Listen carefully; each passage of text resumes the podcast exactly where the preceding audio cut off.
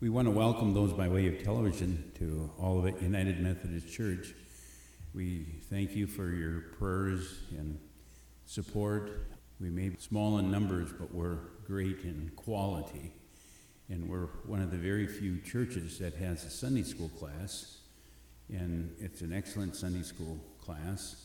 I attend it, my wife and myself, each and every Sunday try to make it into church every day, every day. And during the summer and spring, my wife would drop me off up at the school, local school, and I, I run and walk to church. And as I run and walk, I pray for a number of the homes here. I've been able to meet a lot of people in the, in uh, the mornings. I do believe that we need to pray one for another. Today we're celebrating communion. And if at any time you would like to have communion served in your homes, I, I will be going immediately following and in administering and giving some communion. We observe, uh, we have the communion elements in kind of a double bag, double bag, and leavened bread is un, un, without yeast, and it's enclosed in a small container with grape juice as I mentioned before camera today, that what we'll be doing is if anybody wants to come to the altar and partake, they can spend as much time at the altar as they'd like. They can either stand or they can kneel, or if you prefer to take the, cup and leave. These were actually established many years ago, military settings. With that, again, we thank you for viewing by way of television, and we realize that many of you are unable to get out, and this is your only opportunity to be able to worship. And I just got a call or spoke this past week to Kathy Kraus, and they um, they wanted to um, meet to greet one another, and also Elsie Boquist. Elsie Boquist um, was trying to see my granddaughter Elsie Durand in each time our daughter Joy, who works at uh, um, as a physician at St. Luke's, they could not correspond their time, so they, they have a plane and, they flew to International Falls and, and Elsie and, and our daughter Elsie and Elsie Boquist spent a considerable amount of time together. And Elsie sends her greetings, and she's a financial supporter of this church, and she has financially supported us for almost like are the churches I've served for nearly 40 years, so they send their greetings too. Good to have um, Margie with us. I believe at this point we're ready to turn to our opening hymn. Come, Christians, join to sing Purple Hymnals number 158. Would you stand with me as we turn to our opening hymn of preparation for communion today? Come, Christians, join to sing Purple number 158, please. Thank you. End. Alleluia.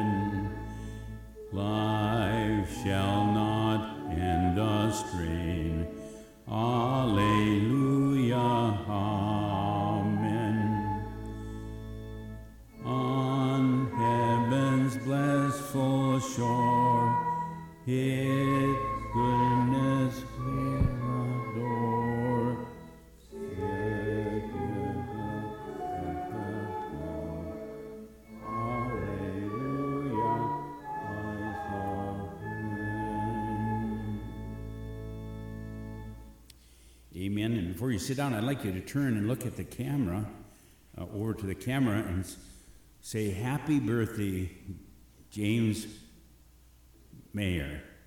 Happy birthday there, Jim. He's a regular watcher, and we want to really observe. He was a usher and a trustee in our church, and is at um, at Copperfield, and they regularly watch. And we wish Jim uh, blessed birthday. And the number, there's something about that name, purple number 171, as we dedicate to the honor of the birthday of James Mayer.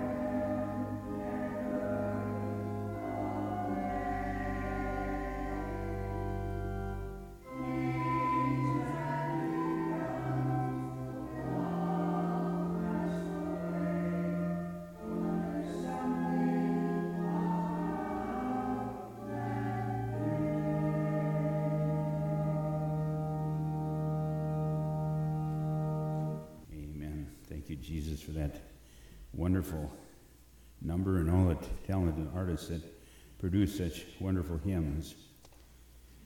As we go to the Lord in prayer, Father, we just want to thank you again for the privilege and the opportunity to minister to those by way of television and, and radio. We remember the multitudes out there that are unable to worship. We pray for our worship today that may nothing pass our lips. May our lives be real, our hearts pure, our, our spirits right. May all that is unseemly be eliminated from our lives. May our heart stones to centers of wholesome influence. May God be a partner in all of our business and our conversations. May our social life be elevating, our church life as we come saints. Grant this our prayer, O God. For you are the sanctifier in Jesus' name. You're the one that prepares us for Holy Communion today as we participate in the body and blood of Christ. For we do come in the name of the Father, and the Son, and the Holy Spirit, those in heaven. We are thy children, redeemed by Christ our Savior, and, and we come to thee in the name of the Father, Son, and Holy Spirit. Forgive our sins, deliver us from all the guilt and power of sin and from its consequences. Take the love of it out of our hearts, make our love of Thee glow. Let it burn out all the dross of evil and impel us certainly to, to the gracious acts of kindly ministry done to others in the name of our Master and for His sake. Give us a very clear vision of our ever present Savior, as an abiding friend, grant that we may be transformed by thus beholding Jesus, growing daily more and more like Jesus in, in the desires of our hearts, the words of our lips, and the things we do and, and refrain from doing. Bless with us all others, supplying their every need as we remember those by radio and television those in need of healing and of mind and body, soul, and spirit, and give them the grace and the guidance.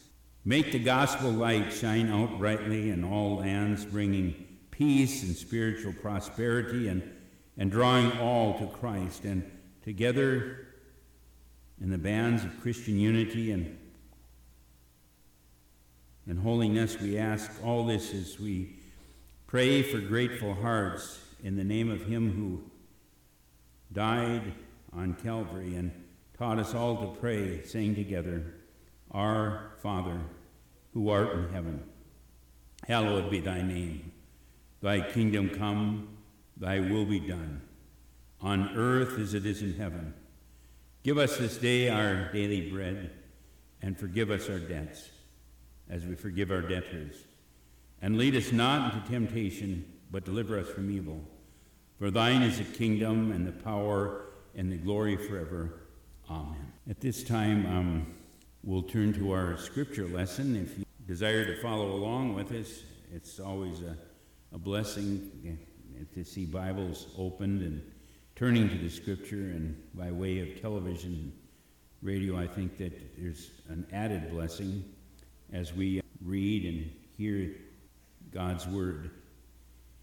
And I don't believe Mike is here, or maybe does not plan on coming. I don't know if there's some. Okay, is there somebody else that would like to um, share? Okay. Are, are you sure you're not too bashful, Robin? Okay. Why don't you come come up here and get ready then to share? And Moments with the Laity is always a time of kind of an open mic, and we never really coordinate our, our thoughts. Um, and normally it's kind of along the lines of our scripture. And so turn with me in your Bibles to Luke chapter 11, verses 14 through 20. Dr. Luke gives us some real guidance on, on practical things. And in Luke Gospel, 11th chapter, verses 14 through 20, he talks about some very interesting, phenomenal things that that go on in a Christian's life. Reading from God's Word according to Luke chapter 11, verses 14 through 20. This portion of Scripture is also repeated in Luke chapter, or Matthew chapter 12 and Luke chapter 3. Now, when he was casting out a demon that was mute, when the demon had gone out, the one who had been mute spoke, and the crowds were amazed.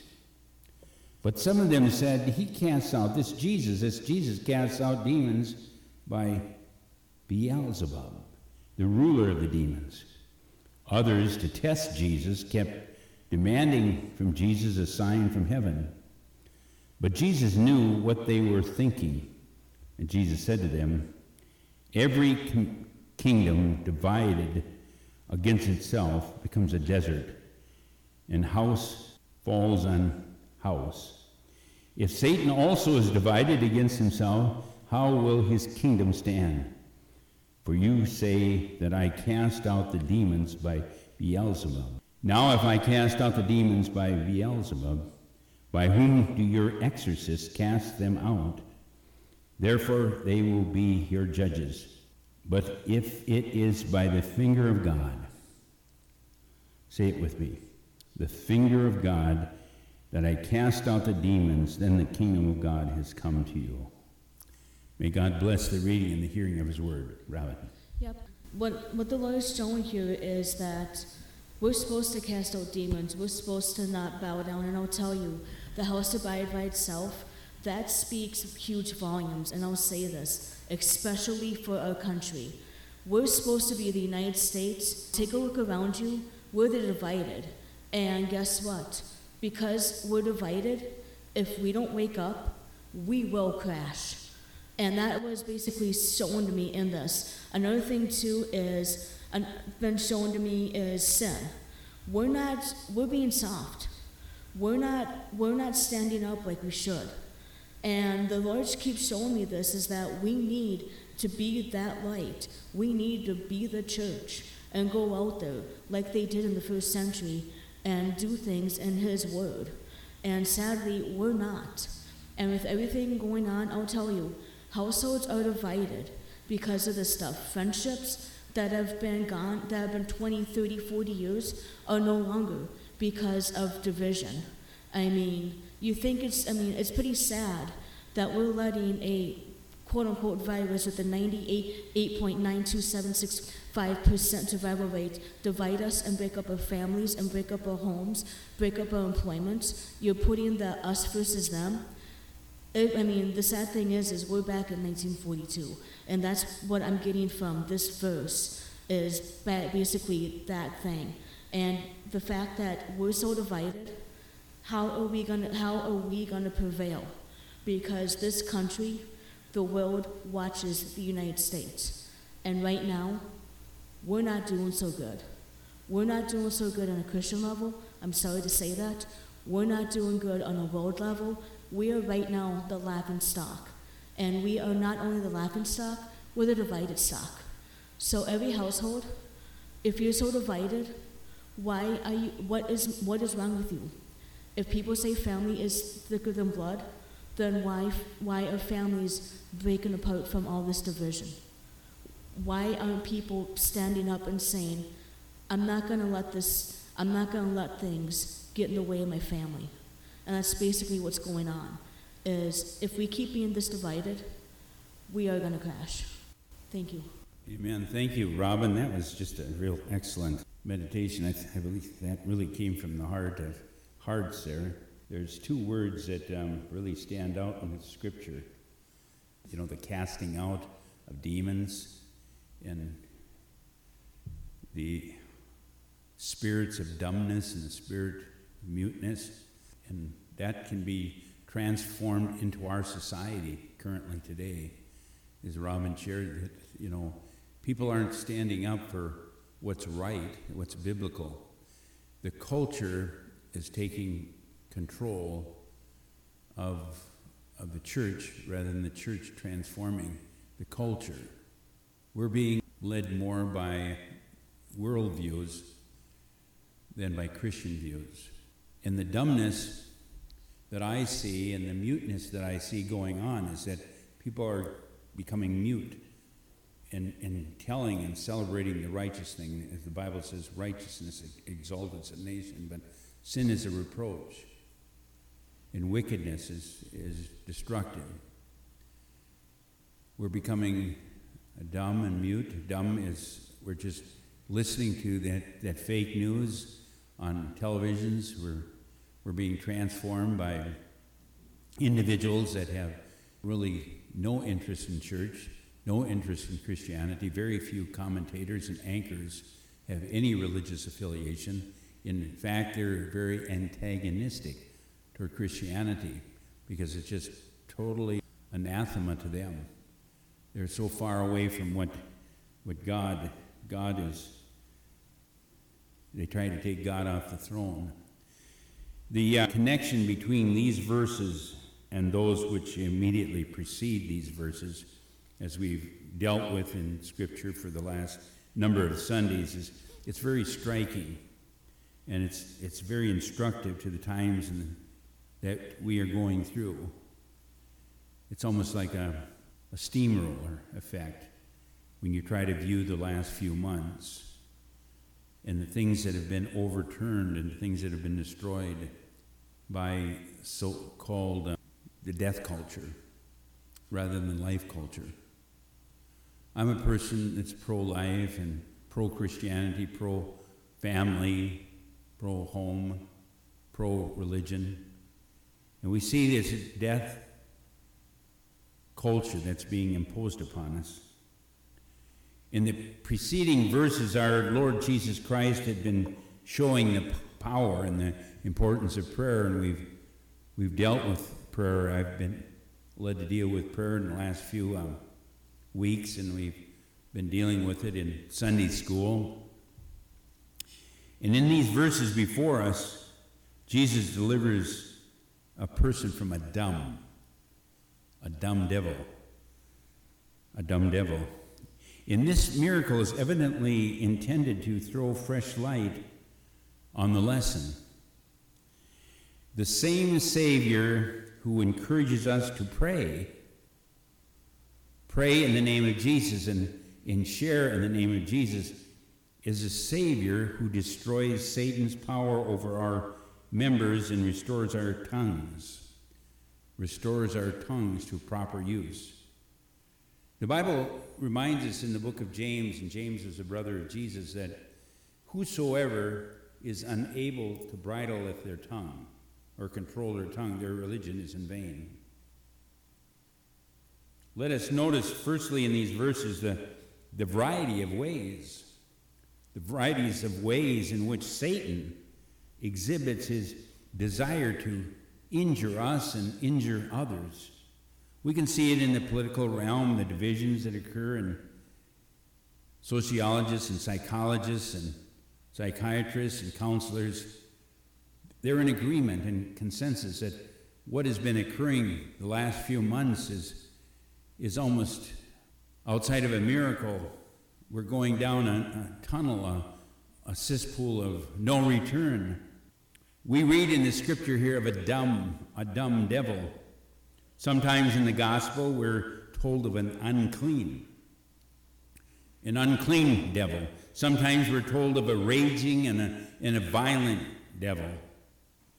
And here we are told of one under the influence, the unhappy person possessed by him who became dumb. Many are the devices of Satan. It's, it's foolish to suppose that Satan always works in the, the same manner. One thing only is the common mark of all his operations that the devil desires to inflict injury and, and do harm. There's something very instructive in the case before us in the scripture.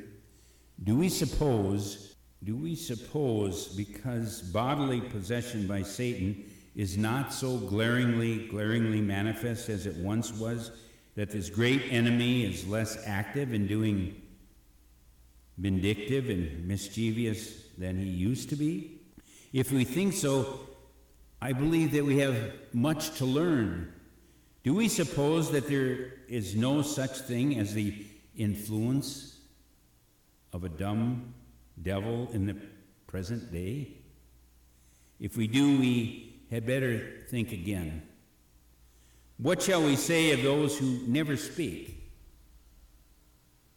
Those who never speak to God? What can we say about that Satan has despoiled them of the truest use of the tongue to speak and to praise God in worship and in sharing? What ought we to say but that they are possessed, possessed with a, a dumb devil? The God that wants us to praise him. And the ruler of this world, the ruler of this world, Satan, the fallen angels, wants us dumb down on God, to be silent about sharing our faith and be dumb about things of, of the spiritual nature. What shall we say in a word of those who can speak to everyone? They can speak to everyone, but they have a hard time speaking to God and conversing with God and sharing their needs with God, who never employ that organ which is man's glory, the tongue, in the service of him who made it? What shall we say in a word of those who can speak to everyone? Speak to everyone but God. What can we say but that Satan has despoiled them in the truest use of the tongue? What ought you and I to say but that they are possessed with a dumb spirit? The prayerless, the prayerless person by way of television or radio or the person in the congregations of our church that utter little to the Father and the Son and the Holy Spirit during the week. They seldom reach out to God in prayer and in praise. What ought we to say but that they are possessed with a dumb spirit? The prayerless person is, is dead while they live. And I've oftentimes been quoted on the fact that there's a lot of dead Christians running around. They're really dead in speech to, to God and in worship, and they're dead, but they're buried many, many, many years later. The members are rebels against the God who made them. The dumb spirit. The dumb spirit is not yet extinct. Let us watch and pray that we may never be given over to this influence of the dumb spirit to speak out for Christ and in spiritual things. Be dumb, be speechless, to glorify God and to praise God. But thanks be to God that same Jesus still lives who can make the deaf to hear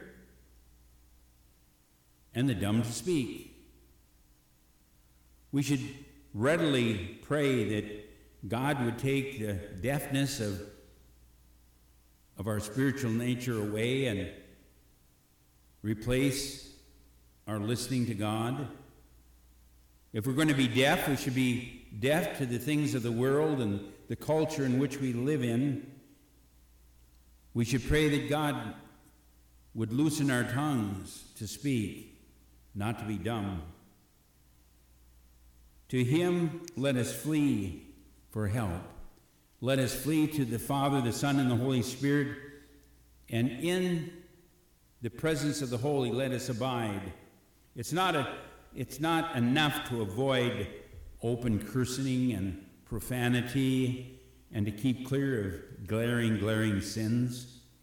It's not enough to be moral and, and proper and respectable in our lives. All this is negative goodness and nothing more.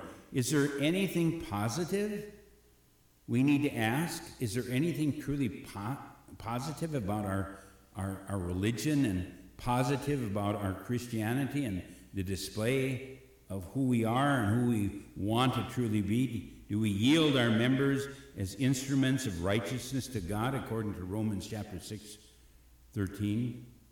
Having eyes, having eyes, do we see God's kingdom? Having ears, do we hear Christ's voice? Are we mute? Are we dumb and deaf? Having a tongue, do we use it for God's praise? There are these are these are very serious inquiries that you and I need to inquire amongst ourselves. And the number of persons who are deaf and dumb before God is far greater than, than many suppose. Let us notice, secondly, in these verses, the amazing power of prejudice.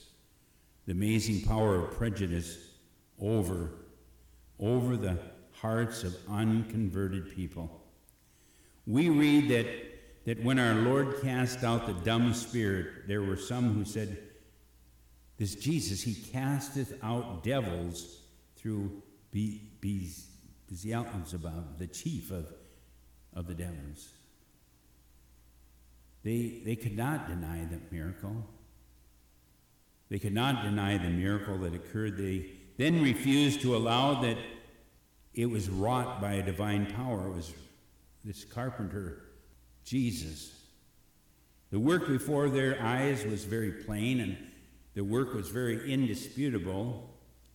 They then attempted to discredit the very character of Jesus who did it and to blacken Jesus' reputation by saying that he was in the league.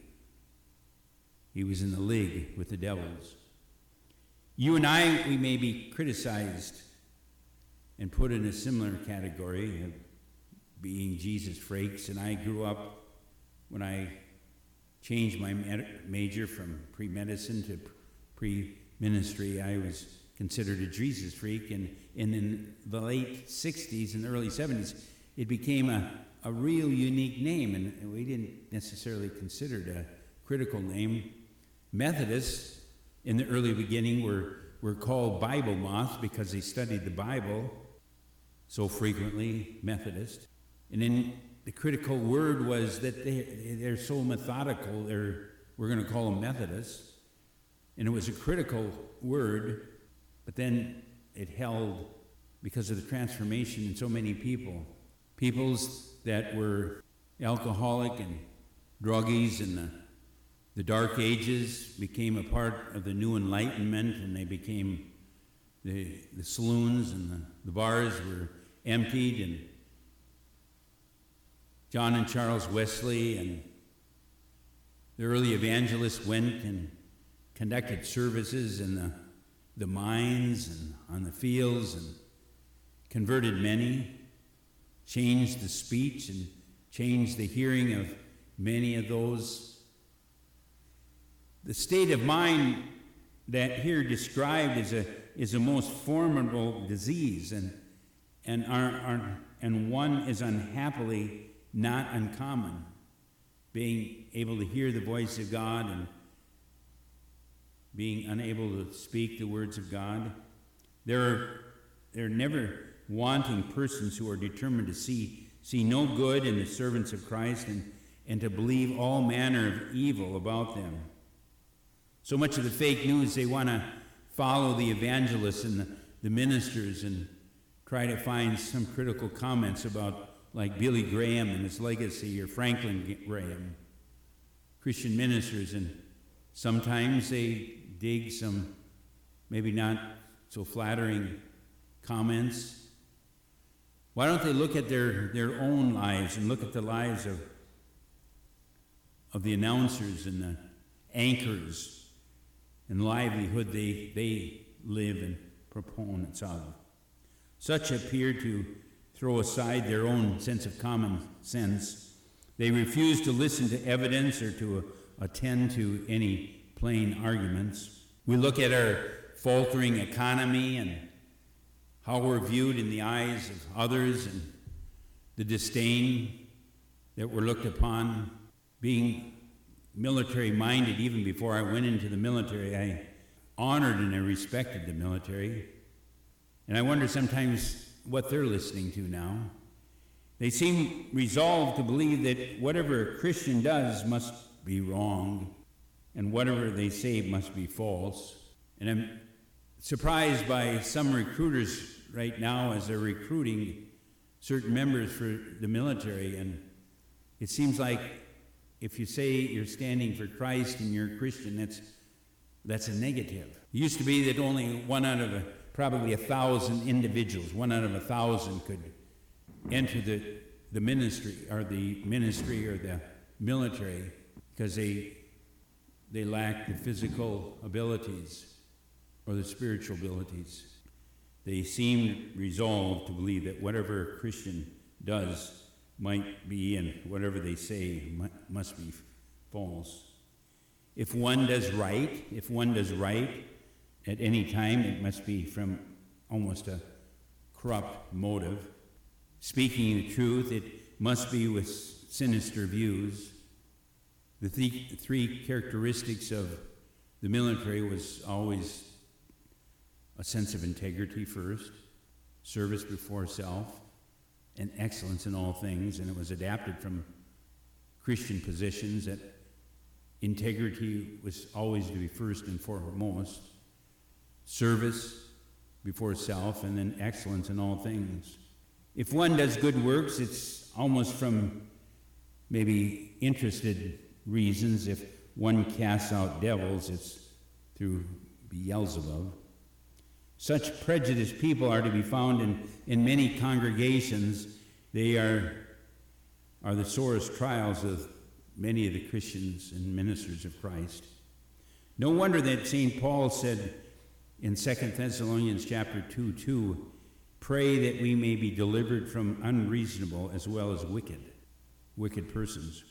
Let us all strive to be fair and honest and candid in spirit in our judgment of others and cherished opinions.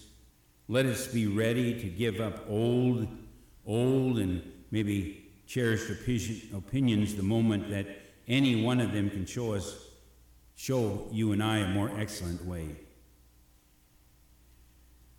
In Luke chapter 8 15, it says, The honest and good heart is a great treasure. To have an honest and good heart is a treasure. A prejudiced spirit is the, the very jaundice, jaundice of the soul. It, it affects a person's mental eyesight and makes one see everything in an unnatural, unholy color. From such a spirit may we pray to be delivered. Let us notice, lastly, in these verses we, as we prepare for Holy Communion. Let us lastly, in these verses, the great evil of religious of religious divisions. This is a truth which our Lord impresses on us in the answer he gives to his prejudiced, prejudiced enemies. He shows the folly of their charge that, that he casts out devil, devils by Beelzebub. He quotes the proverb, proverb in Proverbio saying that, that a house that's divided against itself will fall. He infers the absurdity of the idea that Satan would cast out Satan or the devil cast out his own agents. And in so doing, he teaches, he teaches Christians a lesson which they have been mournfully slow to learn in every age of the church. And that lesson is that sin and folly of, of needless, needless divisions. Religious divisions of, of some kind there must always be as long as false doctrine prevails and people will cleave to their preconceived ideas. But what communion can there be between light and, and darkness? How can two walk together except they be in agreement? What unity can there be where there is not the unity of the Spirit? Divisions and separations from those who adhere to false and unscriptural doctrines is our duty and, and not a sin. But there are divisions of a very different kind which are deeply to be deplored, and you'll be hearing about that in a couple of weeks, which is the division that the Methodist Church is going to be going through. Such, for example, are divisions between people who agree on main points, divisions about matters not needful and necessary for salvation, divisions about forms and ceremonies and ecclesiastical arrangements upon which Scripture is silent. Billy Graham was often known to say that he didn't want to deal with anything that was extra biblical because he had a hard time dealing with all those biblical things. Divisions of this kind are to be avoided and discouraged by all faithful Christians, and the existence of them is a melancholy proof of the fallen state nature and state of humans and the corruption of their understanding as well as their will. They bring scandal on religion and they bring weakness in the church. Every kingdom divided against itself is brought to desolation. And what are the best remedies against needless, needless divisions? It's a humble spirit.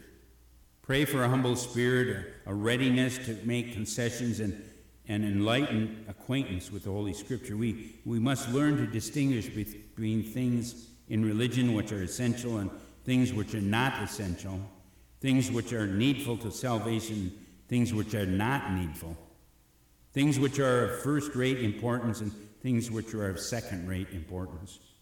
And on the one class, of things we must be stiff and we must be unbending as an oak tree. For if anyone preach any other gospel than that which Jesus preached, let them be accursed, according to Galatians chapter 1 8. But on, on the other, we may be yielding and compliant as a willow. I am made all things to all, that I might be all to some, to save some, to become a stumbling block. To draw such nice distinctions requires no small practical wisdom, but such wisdom is to be had for the asking. For if anyone, if anyone lack wisdom, let them ask of God, according to James chapter 1 5. Ask of God wisdom. Ask of God true discernment. And when Christians keep up, when Christians keep up needless divisions, they show themselves more foolish than, than Satan himself. Father, this morning, with every head bowed and Christians in prayer, there are many dumb and mute spirits running around the world today. They want to be mute. They don't want to hear of the things of God, and they, they want to be dumb in, in, in speaking using their tongues, the organ of the tongue, to praise and glorify thee.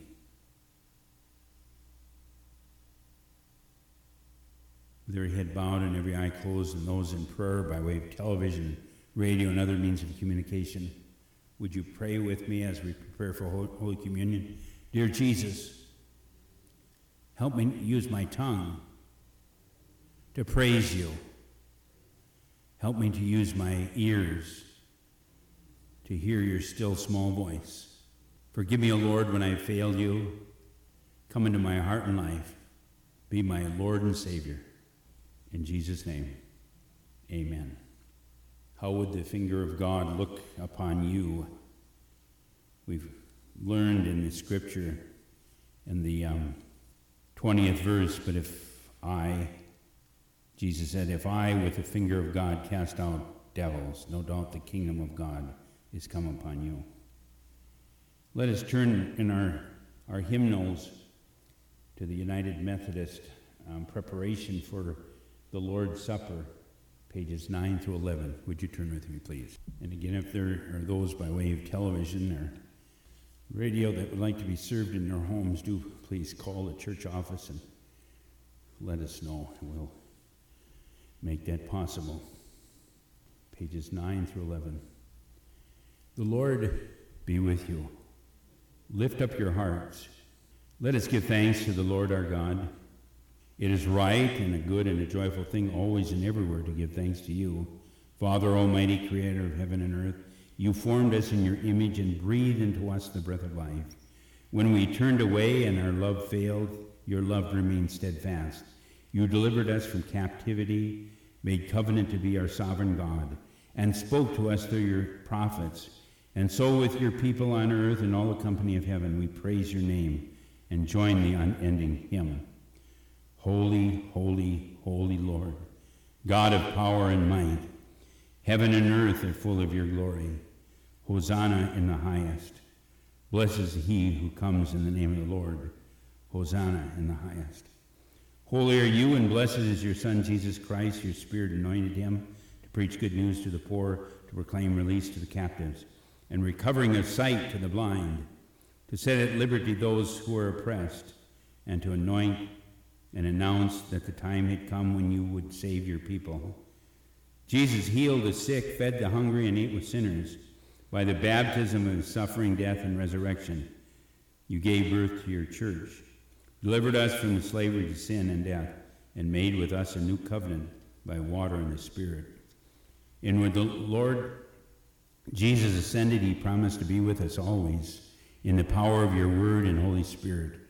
The, on, on the night in which he gave himself up for us, Jesus took bread, gave thanks to God, and broke the bread, gave it to his disciples, and said, Take, take, eat. This is my body, which is given for you. Do this in remembrance of me.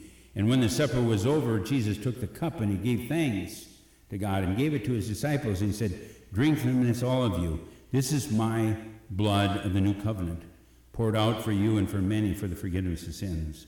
Do this as often as you drink it in remembrance of me. And so, in remembrance of these your mighty acts in Jesus Christ, we offer ourselves in praise and thanksgiving as a holy and living sacrifice in union, with Christ's offering for us as we proclaim the mystery of faith. Christ has died. Christ has risen. Christ will come again. Pour out your Holy Spirit on us gathered here and on these gifts of bread and wine. Make them be for us the body and blood of Christ, that we may be for the world the body of Christ, redeemed by his blood. By your Spirit, make us one with Christ, one with each other, and one in ministry to all the world until Christ comes in final victory and we feast at his heavenly banquet. Through your Son, Jesus Christ, with the Holy Spirit in your holy church, all honor and glory is yours Almighty Father, now and forever. Amen. Before you now is the communion elements. And because there is one loaf, we who are many are one body, for we all partake of the one loaf, the bread which we break is a sharing in the body of Christ. And the cup over which we give thanks is a sharing in the body and the blood of Christ. The body of Christ given for you, and the blood of Christ given for you. Come now and spend as much time as you'd like, either at the altar and grab a little container, and the first tab is a clear tab. You take that and then you get to the unleavened bread. And then, after you've taken part of the unleavened bread, you may take of the, um, the cup.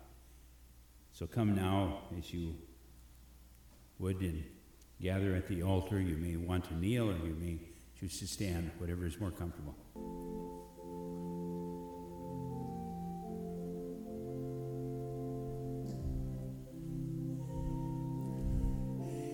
Grab the first one, and it's just a little transparent covering of the bread.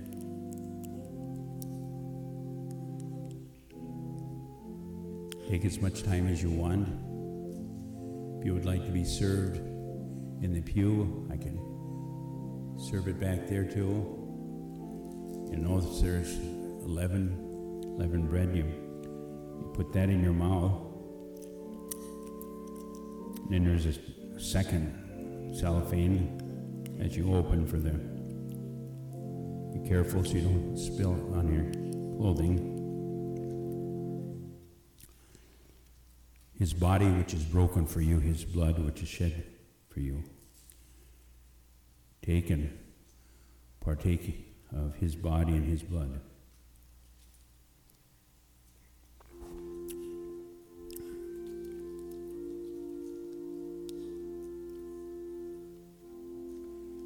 Jesus reminded his disciples that while we're in the flesh and the body, we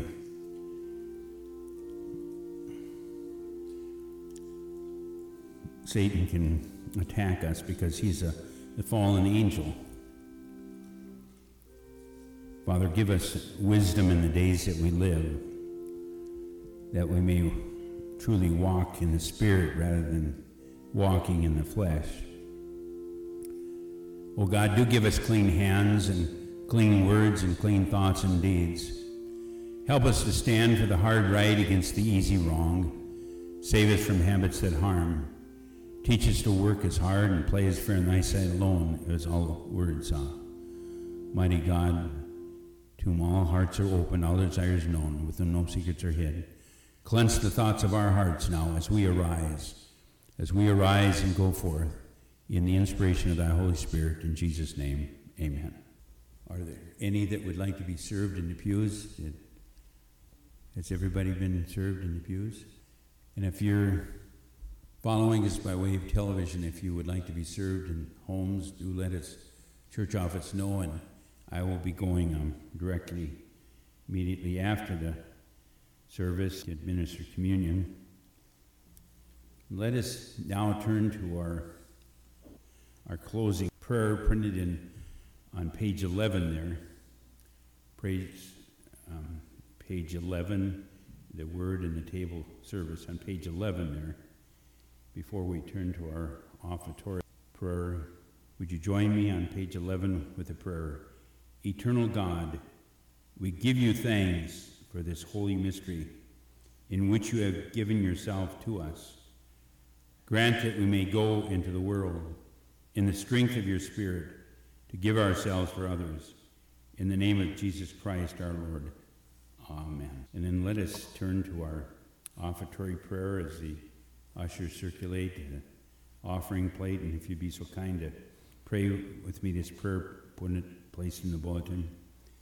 God of the beginning, God of now, and God of what will be, in your claiming us as your own, you have given us the most gracious and powerful invitation to pray to lift all that weighs on our hearts with the confidence that you will hear as we offer gifts to you this morning, we pray that you will dedicate them so that they will bring love, compassion, joy, and mercy to people who are in need.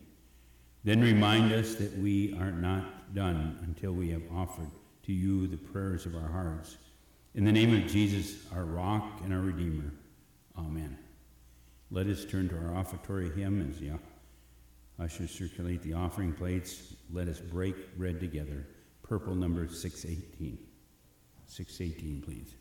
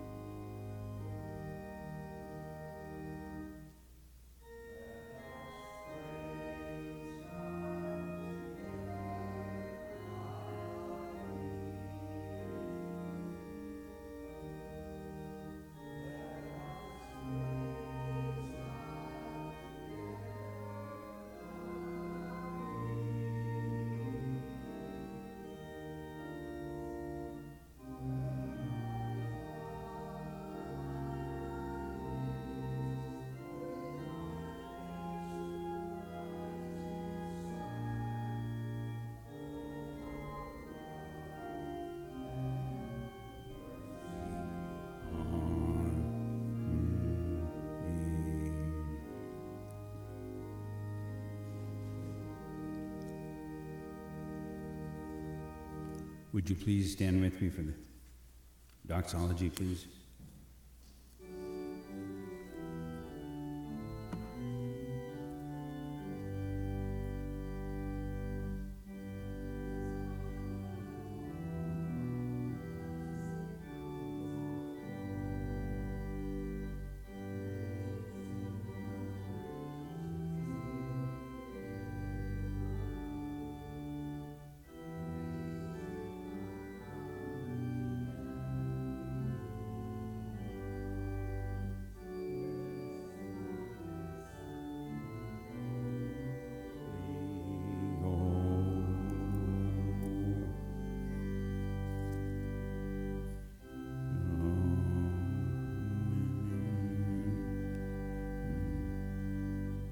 Gracious God and Father and Holy Spirit, grant us the grace to be extravagant in the gifts we give to you, in the things that we say and things that we hear from you.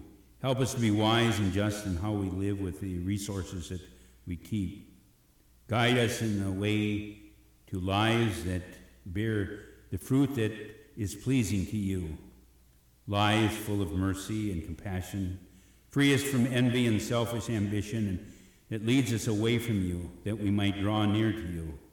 We pray in the love and the hope that is in Jesus our Christ, our Savior. Amen. Amen. Thank you, Reverend.